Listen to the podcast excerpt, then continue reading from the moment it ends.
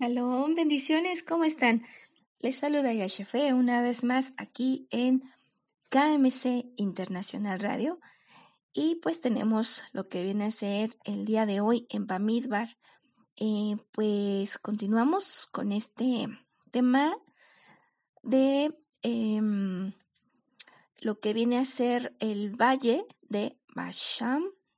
Vamos a profundizar un poquito más acerca de esto. Antes vamos a recordar un poquito acerca de lo que hablamos la semana pasada. Pues esperando y confiando que te encuentres muy bien en esta tarde. Em, te saluda Yashefe desde Guadalajara, Jalisco, México. Entonces, pues vamos a iniciar con lo que es este recordatorio. Estábamos viendo precisamente cómo eh, lo que viene a ser el valle de Basham o Basán, ¿verdad? Este lugar precisamente está en lo que es el oriente, el oriente de lo que viene a ser el río Jordán. Y veíamos precisamente cómo eh, lo que es la tribu de Rubén y la tribu de Gat, ellos pues lo vieron muy atractivo a sus ojos y, vamos a recordar el por qué. Realmente sí era muy atractivo y precisamente por ello tanto ellos como la media tribu de Manasés tuvieron posesión en este lugar. Pero recordamos que primero ellos hablaron con Moshe, con Eleazar, sumo sacerdote, y con los jefes de las casas. Em, de las casas patriarcales, ¿verdad? Entonces, de esta manera, ellos, eh, y por supuesto con Adonai, ¿verdad? Que es el que autoriza todo. Entonces, dijo Moshe, le dijo a Josué, le dio la instrucción que es que si eh, estas tribus no peleaban junto con sus hermanos, que no iban a obtener lo que era la heredad de poder tomar este, este, esta tierra, ¿verdad? Y si ellos no pasaban, eh, pues también iban a heredar del otro lado, en la tierra eh, después del otro lado del Jordán. Entonces ellos estuvieron dispuestos a, a hacerlo. Dijeron que hasta que sus hermanos tomasen sus tierras, ellos iban a regresar con sus mujeres y sus hijos, pero que les permitiese permitiese tomar ya posición precisamente de lo que era esta tierra. Entonces, una vez hecho esto, pues sí, sabemos por la historia que efectivamente sí, sí se le entregó esta tierra a estas dos y media tribus, porque sí pelearon junto con sus hermanos y de esta manera, pues eh, se les entregó esta tierra. Entonces, veíamos nosotros la semana pasada que, el valle de Basham, Bashan, tiene, es una sombra más bien de lo que es la Keila, ¿verdad? Y vamos a recordar ahorita las características. Una de ellas es precisamente que está en las alturas, porque es antiplanicie, y veíamos que algunas tenían hasta 600 metros de altura, recordando precisamente cómo el Eterno nos eh, se encontró precisamente con algunos siervos de él en montes, en las alturas de los montes, ¿verdad? Y él siempre nos, nos, en Yeshua, nosotros estamos en donde? En los lugares celestiales, en las alturas, ¿verdad? Entonces, por ello, precisamente, esa es una de las características. La otra característica es precisamente que había mucho verdor. Era una tierra fértil y precisamente por ello había pastos verdes, cedros del Líbano. Veíamos que los pastos verdes se asemejan al alimento que el Eterno nos da y hay muchos textos que nos hablan de los pastos que el Eterno nos da. Eh, dentro de ello también había lo que es cedros del Líbano y como todo hombre que, bueno, somos hierba, ¿verdad? Pero una vez que nosotros empezamos a aprender de lo que es la palabra del Eterno, empezamos a crecer y nos formamos este como un árbol. Ya no seremos hierba, sino seremos árboles. Entonces aquí por ello los árboles de Yahweh están en lo que es la Keila, ¿verdad? La Keila. Bien, por ello precisamente también tenemos cuando celebramos la fiesta de Sukkot, por ejemplo, nos recuerda cómo, cada, cómo hay diferentes especies, ¿verdad? Eh, en lo que es este la, la, la Keila, son cuatro especies en particular. Bien, continuando precisamente con este resumen, vemos también que era un lugar estratégico, precisamente, físicamente, por lo mismo, por la altura que tenía, o que tiene todavía.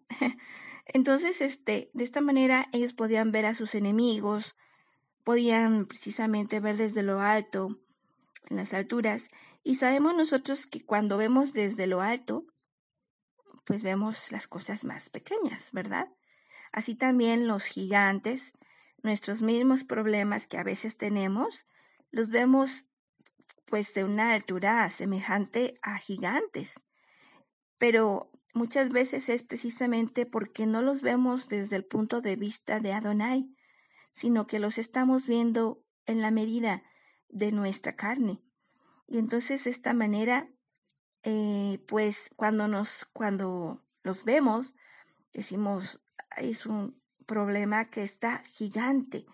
Y por ello precisamente el Eterno nos ha querido, al igual que David cuando se enfrentó con el gigante, pues el Eterno también desea que nosotros veamos a nuestros gigantes de la misma manera.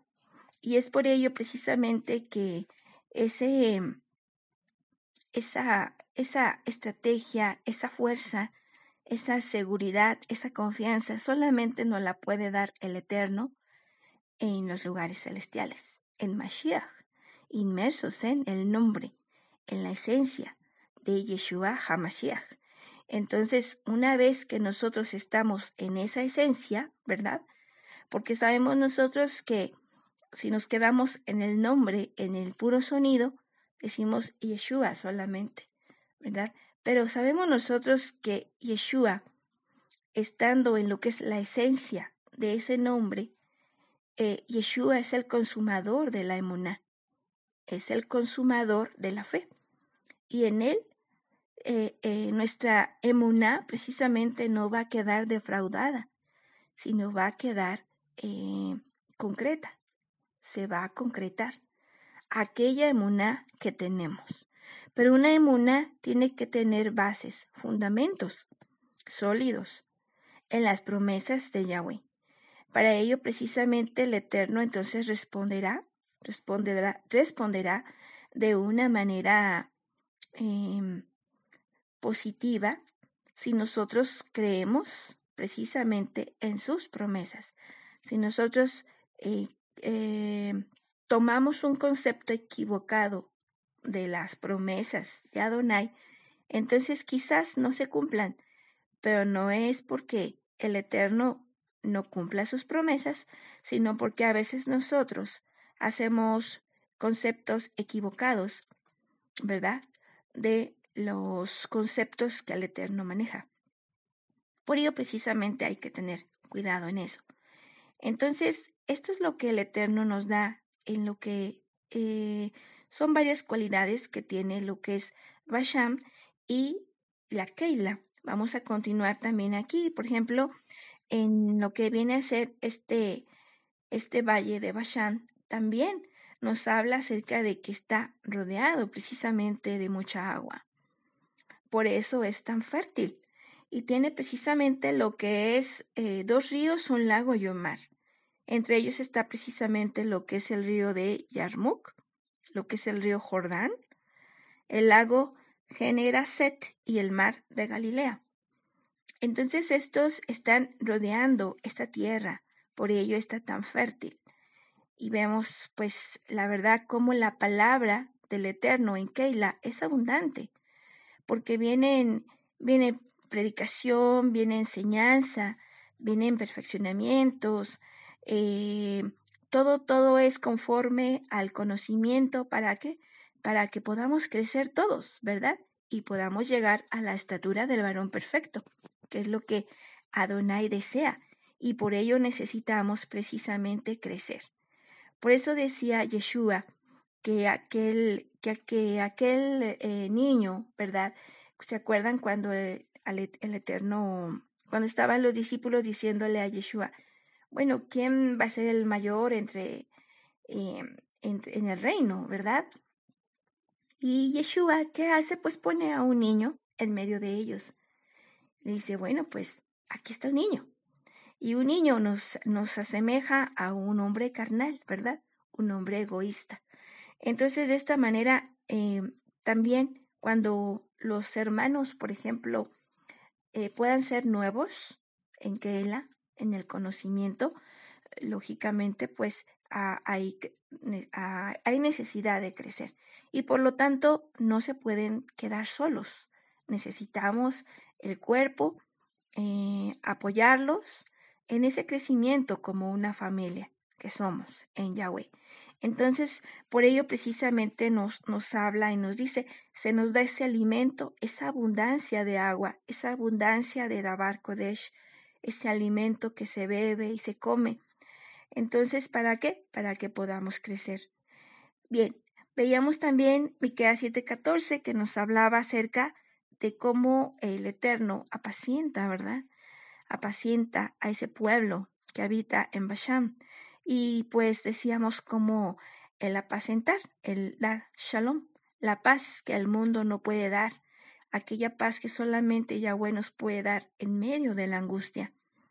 Entonces, em, pues aquí también nos habla en este mismo texto acerca de cómo se comía el pasto en Bashan. Entonces, ese alimento, ese pan de vida que nos llega, nos llega tanto como bebida como de comida y es con el mismo propósito, de poder generar precisamente aquellos vencedores, ¿verdad?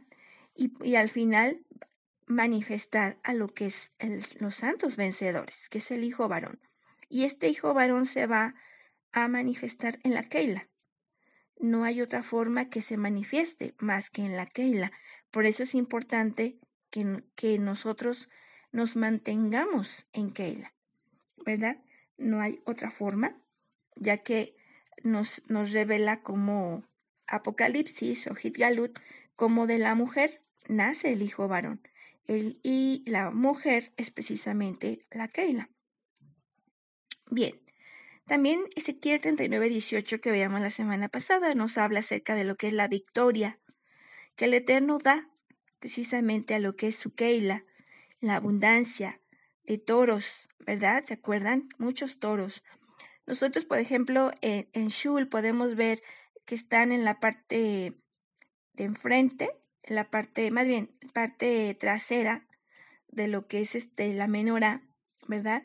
Vemos, por ejemplo, que está en lo que es el, el toro, el león, el hombre y el águila. Son los cuatro seres vivientes. Dentro de ellos precisamente que está el toro. Aquí nos señala, por ejemplo, el toro, que es el servidor. O sea, aquel que sirve, aquel que, que soporta, ¿verdad? Eh, que es un soporte precisamente a lo que es la Keila, que está dispuesto, ¿verdad? Siempre a servir. Entonces, esa, esa cualidad, esas cualidades son de la Keila, son las cualidades que, que el Eterno nos ha permitido a nosotros disfrutar en Keila. Y por ello precisamente es un lugar en el cual nosotros, nosotros solamente podemos precisamente eh, tener esa oportunidad de crecimiento, de vencer y generar a estos santos vencedores. Deuteronomio 32.12 también nos habla, nos, nos, nos habla acerca de, de, de Bashan y dice cómo solamente Yahweh guía a los que habitan, dice, en, en, ese pueblo. Dice, nos lleva a las alturas, a los lugares celestiales y nos provee miel, aceite, leche. Veíamos la semana pasada la miel nos habla acerca de lo que es la palabra del Eterno, el aceite del Ruach HaKodesh, del Espíritu de Santidad, la leche de lo que es el alimento para los pequeños, ¿verdad? Y la flor de grano de trigo, la flor que es la promesa del grano de trigo, aquellos que, van a precisamente a manifestar, aquellos eh, vencedores, ¿verdad? Como Yeshua es el grano de trigo que cayó en tierra y murió. ¿Para qué? Para que otros trigos germinaran. De esta manera, al momento de que eh, se están, está viendo la promesa de esos granos de trigo, de aquellos hombres, hombres y mujeres fieles, fieles, leales, que van a manifestar al mismo Mashiach. Y precisamente van a manifestarlo eh, eh, en lo que viene a ser en una fiesta de Yom Teruah. ¿verdad? Entonces, eh, todas estas características de la Keila que hemos visto, ¿verdad? Por ello, pues, este, que nosotros hemos vivido, tenido el privilegio de vivir. Entonces, pues, estas nos hablan acerca, eh, por eso nos, nos, representa, pues, una sombra, el valle de Bashan, de la Keila. ¿Por qué? porque es un lugar de reposo, un lugar de, de provisión, de reposo, antes de precisamente tomar la tierra prometida. Sabemos nosotros que este lugar estaba antes de el río Jordán y tenían que pasar del otro lado para poder precisamente tomar la tierra prometida, pero tenían que eh, tomar las armas eh, pelear junto con sus hermanos, las dos y media tribus, junto con sus hermanos, para tomar precisamente la plenitud, la plenitud. Eh, sacar a los, a los, a los seis pueblos. Bien, ahorita vamos a pasar para allá. Recordando un poquito también acerca de lo que es, nosotros somos Israel, nosotros somos hebreos. Em, nosotros provenimos de lo que viene a ser, eh, sabemos nosotros que Noé, de Noé es el último, el único sobreviviente junto con su familia del diluvio, ¿verdad? De allí eh, Noé ya tenía sus tres hijos, Asem, Acam y Jafet. Entonces, precisamente de, de, estos, de estos tres hijos, principalmente de Sem, llega lo que viene a ser su hijo, Arpaxat, y de Arpaxat llega su hijo que es Selah, y Selah tiene a Eber. O sea que Eber es el bisnieto de Sem. Esto está en Génesis 10, capítulo 20 al 24 y fueron seis generaciones antes de Abraham. Entonces, eh, a estos precisamente, ¿por qué menciono esto? Porque de Eber precisamente, es un, es un verbo, es un verbo que significa pasar. En hebreo es, el verbo labor. Entonces, eh, de una manera literal, hebreos significa quien pasó del otro lado. Y pues tomando en consideración precisamente que el pueblo hebreo ha pasado o hemos pasado más bien por varios ríos, cruzado varios ríos, cruzamos eh, saliendo de Misraín, de Egipto, lo que viene a ser el, mar de los juncos, ¿verdad? Eh, ese fue un mar que nosotros tuvimos que atravesar. Pasamos en seco el mar y sacamos y pasamos al otro lado. Pasamos al otro lado porque el Eterno nos dio la salvación a ti y a mí para poder eh, pasar ilesos totalmente por tierra seca, ¿verdad? A un lado los el mar entre nosotros ¿Y qué significa el mar? Bueno, el mar nos está hablando de las naciones. Precisamente por ello nosotros eh, tenemos lo que viene a ser esa enseñanza de pasar en medio, ¿verdad?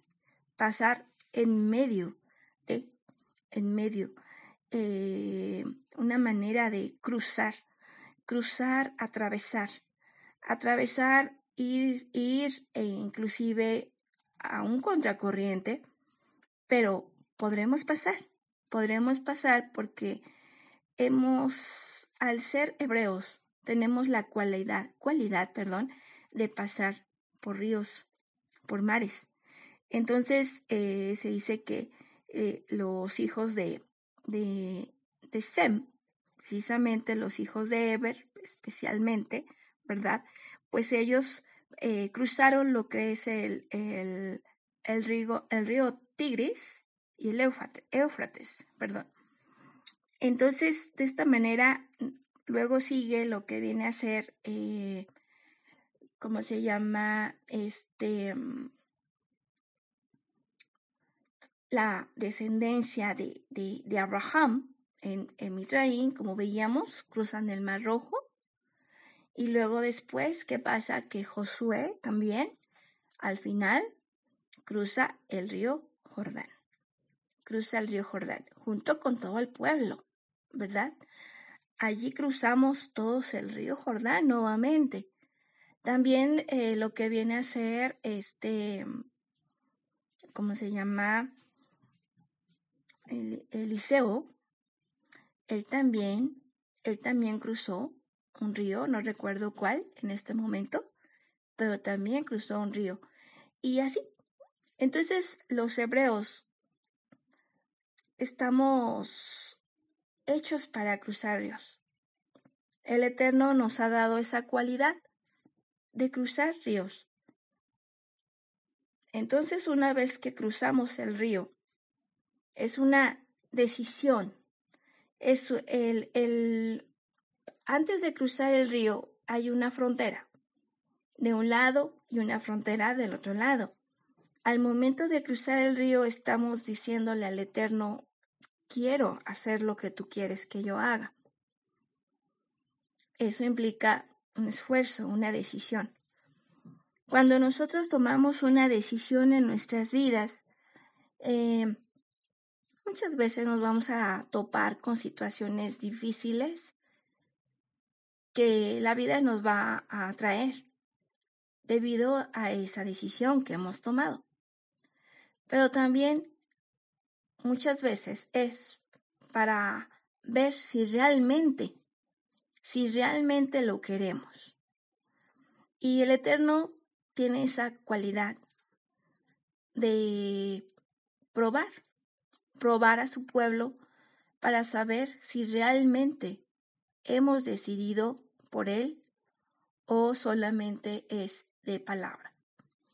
Entonces, por ello, el cruzar un río no es fácil.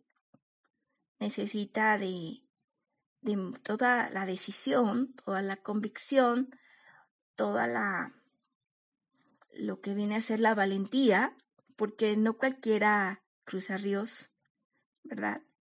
Entonces, eh, pero en el nombre de Adonai nosotros podemos cruzar, cruzar los ríos y los ríos que sean necesarios cruzar, no nada más un río, sino los ríos que sean necesarios cruzar, podremos cruzarlos en el nombre de Yahweh.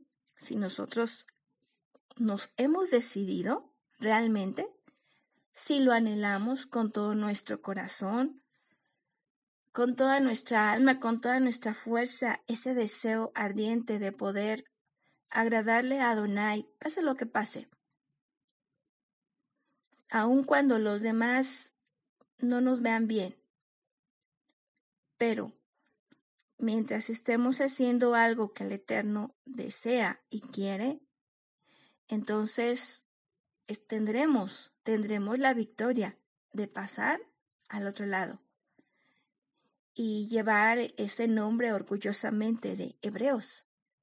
Somos hebreos, somos de la familia de Abraham, somos descendientes de Shem. Entonces, eh, por ello, por ello, eh, nosotros estando en Keila, también tenemos que cruzar el río Jordán en forma de, en, en la señal de esa decisión, de esa convicción de queremos, de qué queremos pelear, pelear con nuestros hermanos. ¿Qué significa pelear con nuestros hermanos? Significa que las dos, dos y media tribus, ¿verdad? Tenían que pelear junto con sus dos hermanos, con las nueve y media tribus. No iban a dejarlos solos. ¿Qué significa esto? Precisamente el. No dejar solo a nadie, sino ir todos juntos, todos unidos, para llegar a tomar la victoria. Eso es lo que el Eterno quiere que nosotros hagamos. ¿Y qué vamos a hacer? Si nosotros estamos en Keila, ¿verdad? Y nosotros hemos estado disfrutando de aquellos de aquellas, eh, todo aquello que el Eterno nos ha provisto en Keila, de esas maravillas, de esas bendiciones tan grandes, de ese alimento abundante en todos los aspectos. Todas esas delicias que el Eterno nos ha permitido vivir. Añoramos, ¿verdad? Quedarnos no solamente de pasada, sino de una manera permanente en lo que es esa tierra, la tierra prometida. ¿Quién es la tierra prometida? Yeshua es la tierra prometida. Yeshua, eh, todo hombre es como la tierra también. Yeshua es la tierra, hombre, que emana leche y miel. La leche para los pequeños y la miel. La miel, que es un alimento más, pues más, Mm, de más nutrición todavía, se puede decir, palabra, palabra que de repente se puede sentir amarga, pero ya una vez que lo hacemos, que realmente la hacemos vida, nos trae un sabor dulce, porque de repente la reprensión o la exhortación puede ser dura, no puede ser fácil, pero cuando nosotros decidimos, Señor, acepto que fallo en esto, quiero cambiar para ti, quiero ser parte de esos vencedores. Entonces, de esta manera, una vez que nosotros lo hacemos, entonces podremos precisamente eh, poder tomar la herencia, la herencia y a quiénes son los que tenemos, con, quiénes son con los que vamos a tener que pelear. Bueno, nos dice la palabra que en la tierra prometida había ya habitantes y había seis pueblos. Estos seis pueblos precisamente son lo que viene a ser los hititas, los cananeos, los fereceos o pericitas, los jebuseos, los jergueseos, amorreos y gibitas. Estos seis pueblos tienen, eh, están eh, caracterizando cosas negativas que nosotros tenemos que quitar en la tierra que el Eterno nos ha dado. El Eterno nos ha dado la potestad de reinar en nuestra tierra. Y por ello, precisamente, nosotros tenemos también la autoridad de sacar a aquellos que están en nuestra tierra de una manera personal. Entonces, vamos a ver.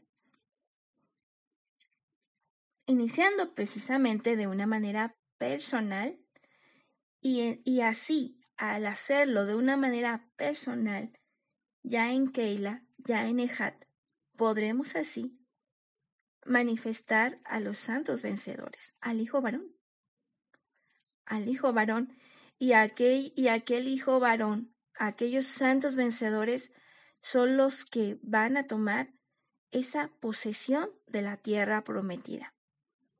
La tierra, después de haber peleado en Ejat, ya después de haber sacado a aquellos eh, conceptos equivocados de Yahweh mismo. Recordando precisamente cómo Israel hizo un becerro de oro y le dijo y le nombró Yahweh.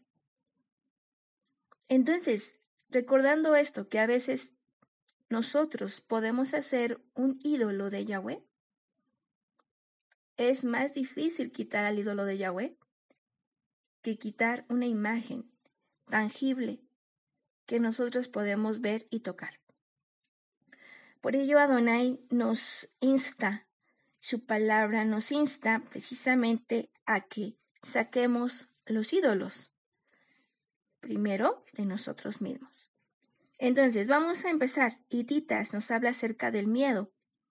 Miedo de, de un, una cosa es tener miedo de respeto a las cosas de Adonai y otra cosa es tener pavor a Adonai.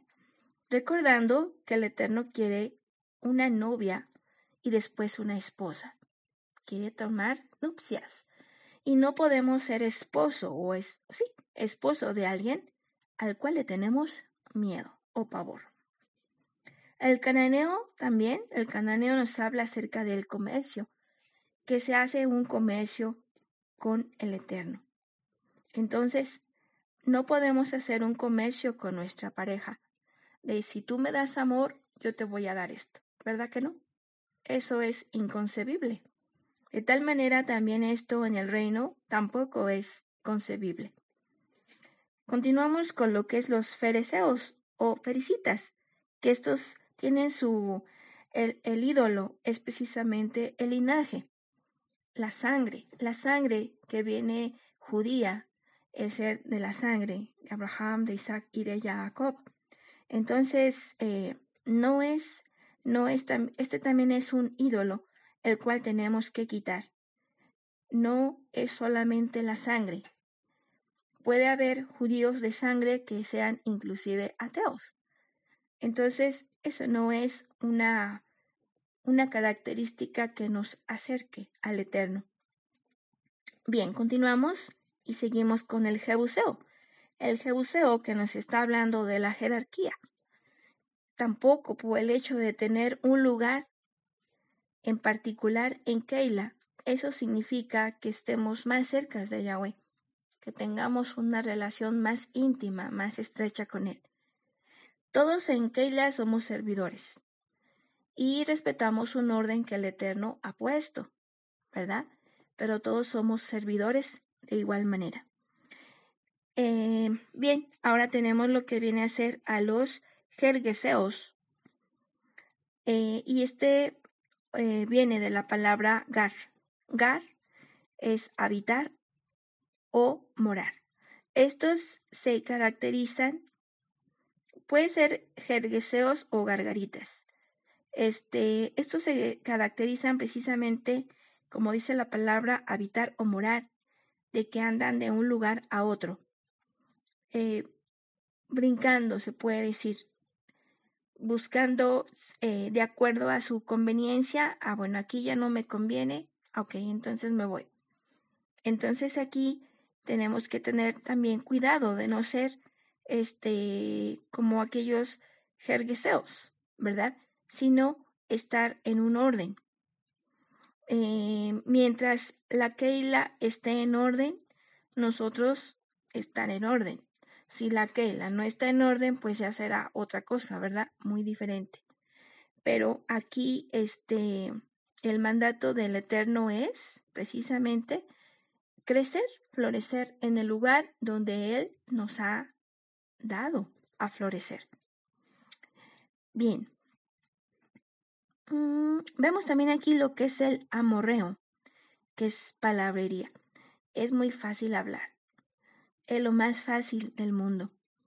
Y es este, por eso eh, se dice tanto acerca de cómo la, pues, em, la lengua puede encender fuegos, puede quemar muchos árboles, puede hacer bastante daño a la lengua.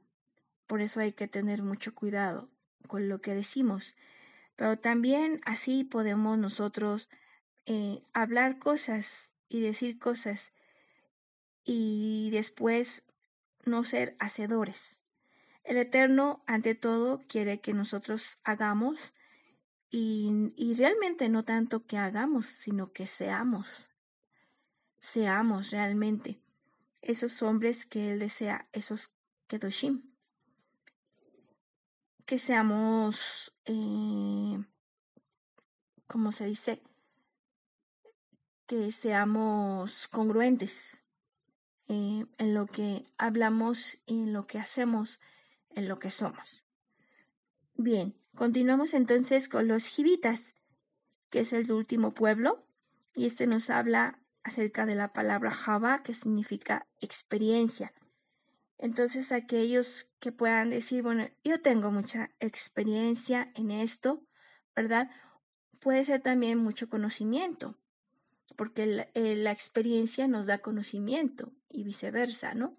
Entonces, al momento de que alguien pueda tener esa bandera y pueda decir, ah, es que, pues la verdad, la experiencia, el conocimiento que yo tengo, esto me está acercando más a Yahweh.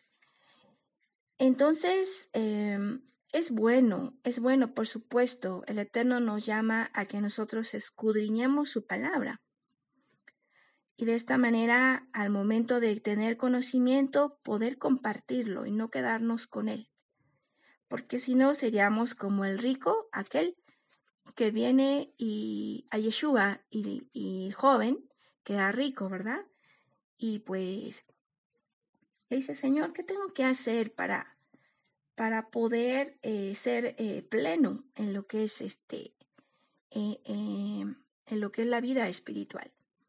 Le dice Yeshua que comparta su riqueza con los pobres.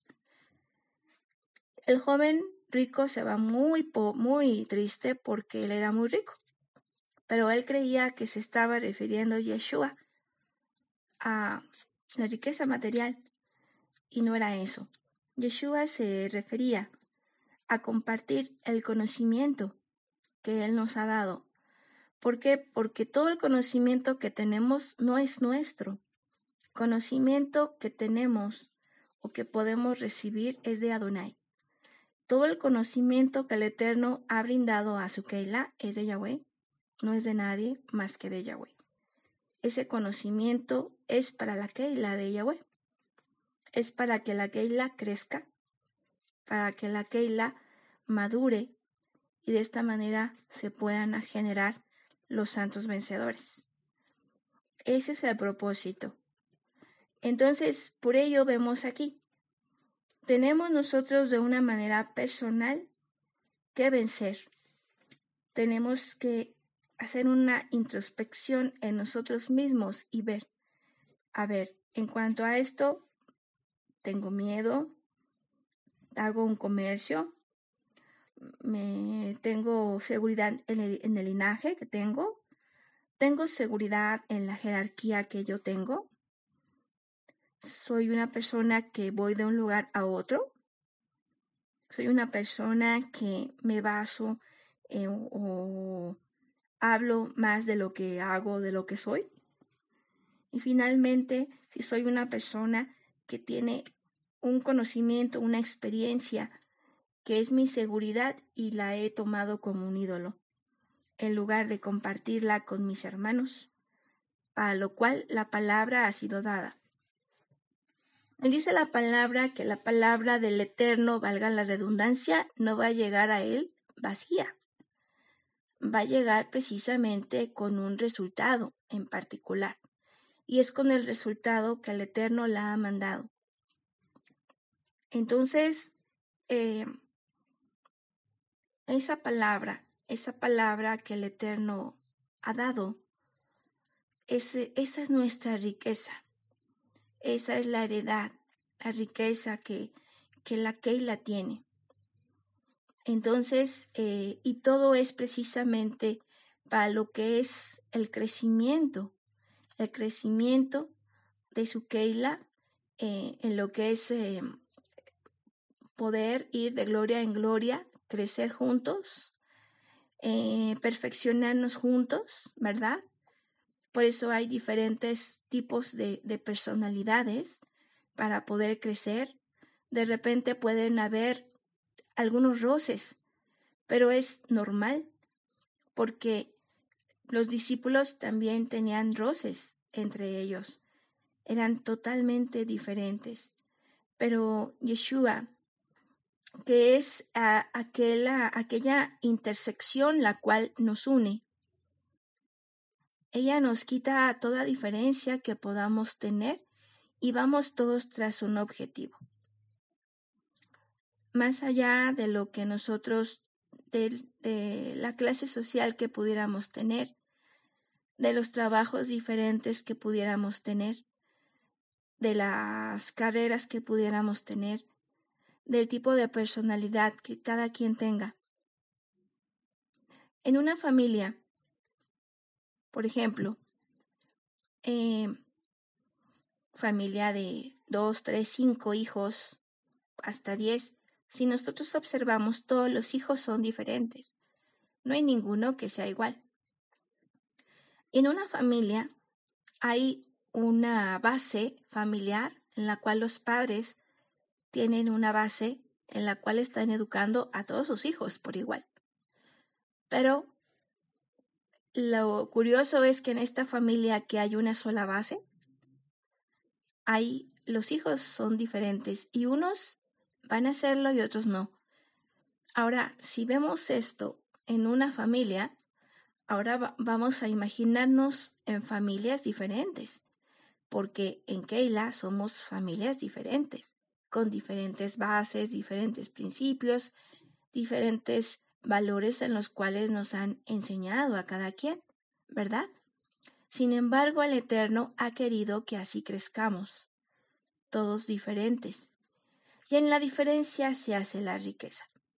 Entonces, en esta, de esta manera, todos nos perfeccionamos, todos crecemos juntos, eh, aprendemos a tolerar, aprendemos a ser más flexibles, aprendemos a también este, el orden, porque Adonai es orden. Aprendemos a ser obedientes, ¿verdad? A recordar que, que todo, todo eh, en Keila es este es por parte del Eterno, este, y que Adonai está, ay, perdón, una disculpa, quise hablar muy rápido. Adonai es este, es aquel shomer, aquel guardián que protege a su Keila, y también Adonai es el Shaddai de su Keila, aquel que provee todo lo que necesita su Keila. Entonces, bendito Adonai porque nos provee de todo lo necesario aquí en Bashan, en el valle de Bashan, aquí en su Keila. Bendito Adonai por ello, porque Él nos, nos ha permitido conocerle y nos ha permitido pues poder escudriñar un poquito más en su palabra. Y de esta manera que nosotros recordemos que tenemos que cruzar el río, de tal manera de mostrarle al Eterno que somos hebreos, que somos de su pueblo, que somos descendencia de Abraham, ¿verdad? Y de esta manera, al momento de que nosotros decidamos por Yahweh, en todos los aspectos de nuestra vida, Él lo que va a hacer y lo que hace es respaldar nuestra decisión. Así Adonai va delante de nosotros, abriendo el mar, abriendo ríos. ¿Por qué? Porque hemos puesto a Yahweh en primer lugar, antes inclusive que nuestros propios intereses. Por eso Adonai es el que abre los mares y los ríos para que su pueblo pueda pasar. Pero todo es en el orden de Yahweh, en el tiempo de Yahweh y en la forma de Yahweh. No en la forma de nosotros, en el tiempo de nosotros, sino en el tiempo de Yahweh. Por ello, bendito Adonai, por ello, porque nos permite el ser esos hebreos y porque también así nos dará la victoria sobre nuestros enemigos, aquellos habitantes de la tierra prometida que, que están, que habitan, pero uno por uno podemos sacarlos. Si tenemos uno, si tenemos dos, si tenemos tres, podemos sacarlos. Estamos a tiempo hoy de poder hacerlo. Y así en Ejat, con la Keila, peleando junto con nuestros hermanos, podemos tener la victoria. Y como Keila, asimismo, podemos entonces tomar, tomar lo que es aquella heredad que el Eterno nos dará, aquella tierra prometida, la, aquel lugar que sea nuestro de una manera definitiva y no solamente por un tiempo sino tomarla de una manera permanente, por siempre. Poder ser aquella novia y esposa de Yeshua, siendo parte de ese hijo varón, siendo santo vencedor. Bendito Adonai, por ello, gracias Adonai, que nos ha permitido esta tarde de poder recordar esto. Y pues, Ahim, Javerim, muchas gracias a todos por conectarse el día de hoy, escucharnos, acompañarnos en Bamidbar. Que el Eterno les siga bendiciendo. Y primeramente, Adoní, nos escuchamos, nos, nos reunimos nuevamente en el próximo miércoles a las 19 horas de México. Shalom, Obraha.